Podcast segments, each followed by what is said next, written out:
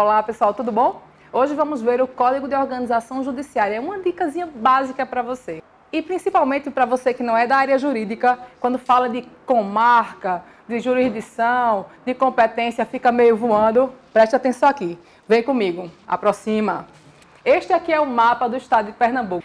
O Poder Executivo diz assim: olha, vamos separar o estado em pedacinhos. Esses pedacinhos a gente vai dar o nome de município. Beleza. Tribunal de Justiça de Pernambuco chega, ou melhor, o Poder Judiciário chega e diz: opa, vou aproveitar essa tua divisão, que é a administrativa, e vou trazer para mim, que vai ser uma divisão jurisdicional, a organização judiciária do Estado. E o que você diz município, eu vou chamar de comarca. Bem-vindo à minha comarca. E bem-vindo ao Poder Judiciário de Pernambuco. Então, todo este Estado de Pernambuco, o Tribunal de Justiça tem jurisdição, significa dizer o direito, aplicar o direito ao caso concreto. Há outras divisões, professora? Ah, sim, mas agora a gente só precisa saber disso. Que o que o Estado diz município, nós do Poder Judiciário chamamos de comarca. As comarcas são divididas em comarcas de primeira, segunda e terceira entrância. Aí depende da política judiciária local. Nós só temos uma comarca de terceira entrância, que é a comarca do Recife. Outras comarcas maiores, que têm um maior número de população, um volume grande de processos de eleitores e um território específico, uma arrecadação específica, são parâmetros que o Código de Organização Judiciária estabelece são comarcas de segunda entrância, como Caruaru, Pesqueirão, para de Arco Verde, Forte Abraço. E outras comarcas pequenininhas, por exemplo, Itamaracá, comarca de primeira entrância, tá certo? Então, o artigo 17 do COSE, Código de Organização Judiciária Estadual, estabelece: o Tribunal de Justiça concede na comarca da capital e jurisdição em todo o território estadual compõe-se de 52 desembargadores. 52 desembargadores. Isso é um número que você tem que deixar um mantra na sua cabeça. Aí, quando eu digo a você, o Tribunal de Justiça com sede na comarca da capital, significa dizer que o Tribunal de Justiça tem sede aqui em Recife. Tá certo? Então, o que é importante com relação ao Código de Organização Judiciária? Ver a composição do tribunal. São 52 desembargadores. Detalhe: com relação à composição, não é só o tribunal pleno composto com os 52 desembargadores. Também tem as câmaras, tem as sessões, tem as comissões, tem o Conselho da Magistratura, tem muitos outros órgãos que você tem que estudar no detalhe no regimento interno. Com relação ao acesso à magistratura, o artigo 18, seguinte do que a gente tratou, diz o acesso ao cargo de desembargador far-se-á por antiguidade e merecimento alternadamente apurados na última entrância. Última entrância onde é mesmo? Recife. Sem, aliás, em sessão pública, votação nominal aberta e fundamentada, ou seja, aqueles juízes de terceira entrância é que poderão figurar como candidatos ao acesso ao Tribunal de Justiça na condição de desembargadores, acesso ao cargo de desembargadores.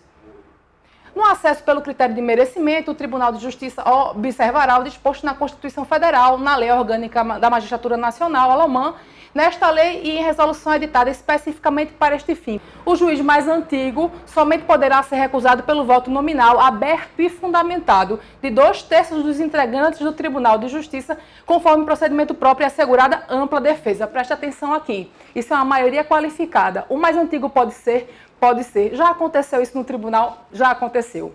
E aí você observe, se isso já aconteceu, quem sabe não cobram no concurso. Então preste atenção nesse detalhe de Roberto Carlos aí.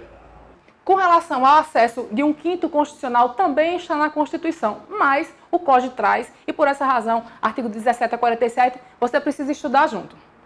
Um quinto dos lugares do Tribunal de Justiça será composto alternadamente de membros do Ministério Público, com mais de 10 anos de carreira. Preste atenção aqui que isso vai servir para constitucional também. Carreira só tem servidor público. Então, advogado não é carreira, porque ele não tem ascensão, não há um plano de cargos e carreiras. Advogado é exercício, ele vai exercer lá a função dele. Então, aqui tem dizendo, advogado notório saber jurídico e reputação ilibada com mais de 10 anos de efetiva atividade profissional, porque já aconteceu no concurso de trocarem isso aí, colocarem é, o membro do Ministério Público com efetiva atividade profissional 10 anos? Não, não, não. Aí eu trago para você a relação com a Constituição Federal. Olha só, artigo 94 da Constituição Federal, você que não é da área jurídica, CF, Constituição Federal. No tribunal são 52 desembargadores. Então, um quinto é a quinta parte. Divide isso aí, gente. Não vai precisar fazer conta de matemática, mas tem raciocínio lógico, né? 10,40. Existe 0,40 de alguma pessoa? Não, então é a mais. 11, são 11 o número de desembargadores do tribunal que fazem parte do quinto constitucional. O que é isso, professora? É para ver o equilíbrio a representatividade do Poder Judiciário, membros do Ministério Público e membros da OAB. Qual é, como se dá essa eleição?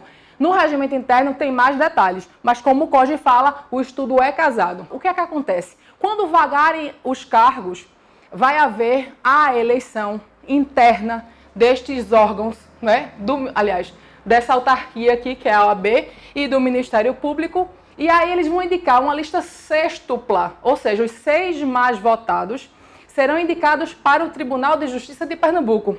O Tribunal de Justiça indicará três que irão para o governador do estado, que terá 20 dias para nomear aquele que ele indicar. Então observe aí, você que estudou direito, lembre-se da teoria da tripartição dos poderes de Montesquieu. Essa é a essência, o poder judiciário, o poder executivo participando deste processo com relação à eleição dos cargos para desembargador do quinto constitucional. Agora, minha gente, lá no tribunal o número é ímpar, são 11. Então, por isto que pode ser que cobrem de vocês. Quando for ímpar o número de vagas destinadas ao quinto constitucional, uma delas, alternada e sucessivamente, preenchida por membro do Ministério Público e por advogado, de forma que também sucessiva e alternadamente os representantes de uma dessas classes superem os das outras em uma unidade. Professora, eu li, li, reli, não entendi. Ora, mas você vai entender agora. Lá no Tribunal de Justiça de Pernambuco, a gente tem a lista dos desembargadores que foram eleitos em razão da vaga do quinto constitucional indicados pela OAB. Observem aqui, eu fiz de propósito, aqui tem seis, aqui tem cinco tem que haver eleições de forma que sucessiva e alternadamente isto aqui venha para seis, isso aqui venha para cinco. Entendeu? Entendeu? Entendeu? Pronto, então passa adiante. Recebida a indicação, o Tribunal de Justiça formará a lista tríplice, como eu disse a vocês, só para fechar, enviando-a ao governador do estado, que nos 20 dias subsequentes escolherá um de seus membros para nomeação. Olha aí, nomeação você estudou lá no estatuto, nomeação é forma originária de provimento. Esse pessoal que chega aqui nomeado, ele já vai ser vitalício, pessoal. O que é isso? Só pode ser demitido por um processo judicial em que seja assegurada ampla defesa. E com isso eu termino aqui minha participação neste vídeo. Espero ter ajudado você um pouquinho aí na sua preparação. Até a próxima aula.